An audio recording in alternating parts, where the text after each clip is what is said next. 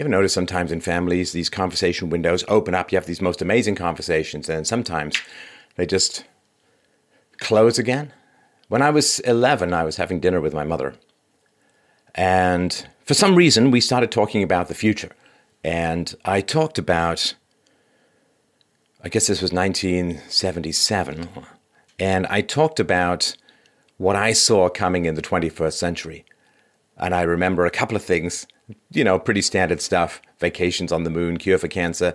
And I remember talking about how I thought we would have magnetic subways, like subways where the cars floated on magnets and could go super fast. And that sort of was the future for me a world of boundless and endless possibilities and creativity and technology and cures and so on. And I grew up in London. You know, they say you can't go home again. Sometimes that's more true than other times. The London Mayor, Sadiq Khan, said just the other day that you see, he wants to ban cars from certain areas in Parliament Square. Why? Because there was a suspected terror attack the day before.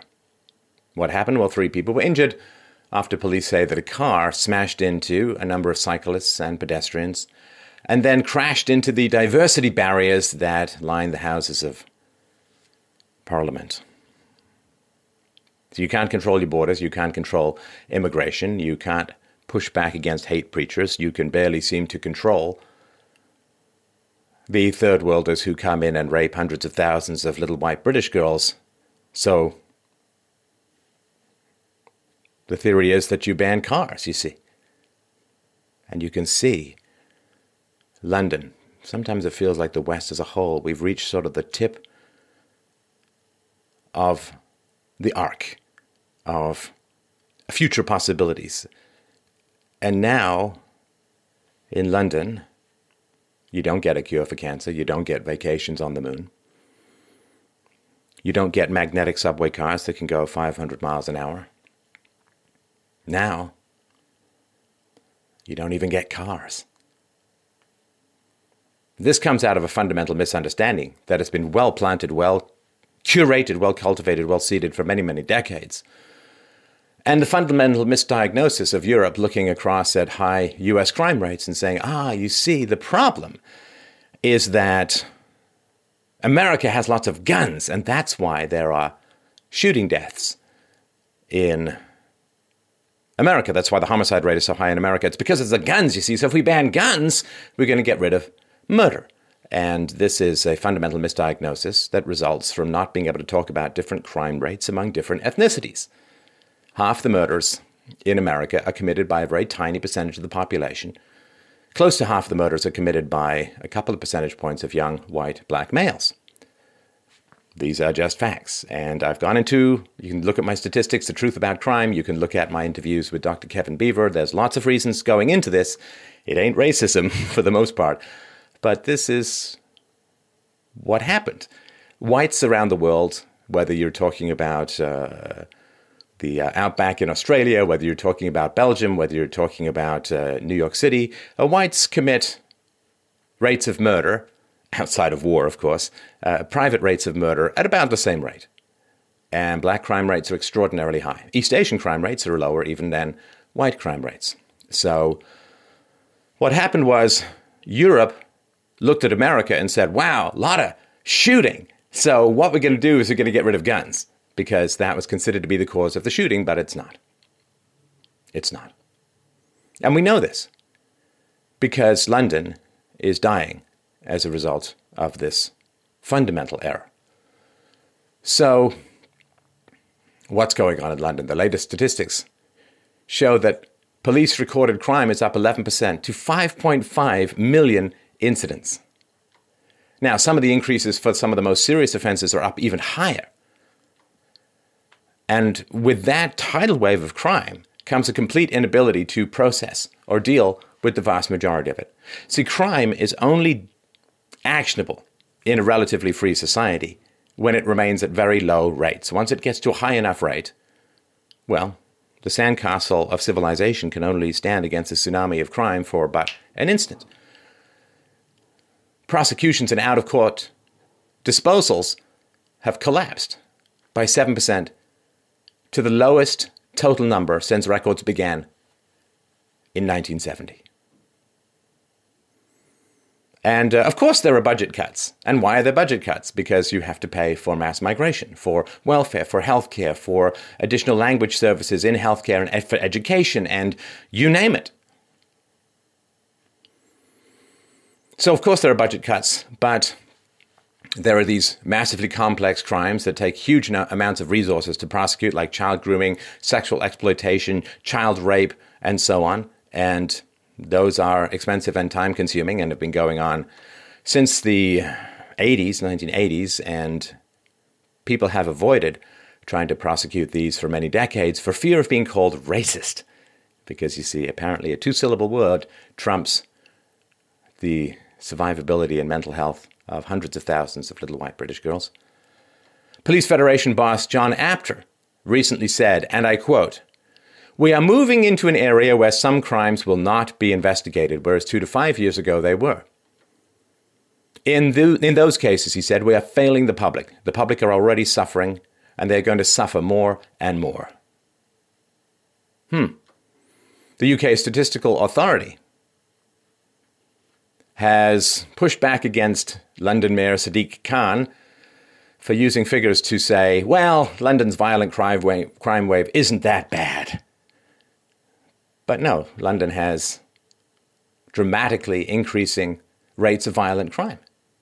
We got knife attacks and moped attacks, where you attack someone and speed off in a moped. Never happened when I was a kid. Never. I, I could wander the neighborhood as a child. this is back in the day of free range childhood. I remember being five, six, seven, eight years old, wandering the neighborhood, finding people to play with in the glorious anarchy of spontaneous play as children, and never fearing for any of that. What did happen was right before I left to Canada, uh, I was going to visit the Royal, well, the the the, um, the War Museum, and was robbed by a bunch of black uh, youth, and uh, then we left we left England. Moped-enabled crime is up by an estimated 2,138% in some parts of London over recent years. 24,294 reported offences. 643 of them were resolved over a rolling 12 month period. Less than 3%. Less than 3% resolved. And uh, yeah, some of these are very, very violent. one, one example stabbing a man in his 50s over a Bible. A Bible. Very interesting. You see, you got to get these little tidbits out of things. A Bible. Why would somebody stab somebody over a Bible? The Bible has a New Testament in it, so it's probably not a Christian. See if you can read these tea leaves. Another phrase I never imagined associating with London acid attacks. In 2017, 465 of them recorded, up from 395 in 2016 and 255 in 2015. See the line? These acid attacks have increased, increased sixfold over six years. Where, where does this go? See, when they said diversity was a strength, I don't think they were referring to the strength of the acid being thrown into people's faces. Recently, the Sunday Times looked at the crime rates of London and New York. New York, of course, famously known for its uh, criminal activity, and found that for the first time in at least modern history, the murder rate in London was higher than the murder rate in New York.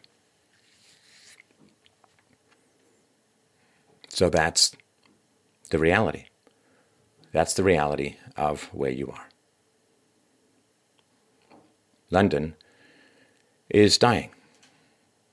Now, London was considered one of the great and glorious cities of the world, in the same way that Paris is dying. There was an old saying that said, When you are tired of London, you are tired of life. It was a glorious seat of enlightenment, a glorious seat of art and culture, philosophy, literature as a whole, art, uh, visual arts, and so on. And now You have third worlders scooting around, stabbing people with Bibles and throwing acid in people's faces.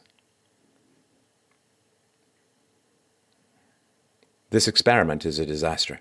We all know that, right? We, we, this experiment of import the third world for what? For why? Who wants it? Who, who voted for it? Who, who likes it? Of course, people from the third world like it, of course, right? But there is no magic soil. The cultivation of the British character took thousands of years. It cannot be replicated by simply burrowing your way into the country. And you just have to think about it yourself. It's, it, it is a strange lack of empathy that is driving this delusion. Imagine if you are suddenly transported for some reason into some sun baked African village in the middle of nowhere. How long would it take for you to be fully absorbed into that culture? Can you imagine how long that would take? It wouldn't happen in your lifetime. It might happen a little bit more in your children's lifetime. But especially if you're a different race, it, there's always going to be some kind of barrier that way in that village. We can see this. I mean, albinos in Africa are killed as evil. It's not that complicated to figure these things out. Diversity is a strength for those who wish to destroy a culture, destroy a country, destroy a people's history, destroy the integrity of a nation. Diversity is a strength because third worlders who come to first world countries tend to vote overwhelmingly for the left, for socialism. So it is a strength electorally. It is a strength if you hate freedom lovers. But for the countries that have been so laboriously and bloodily forged from the furnaces of history, it seems worse than a weakness, talking about London.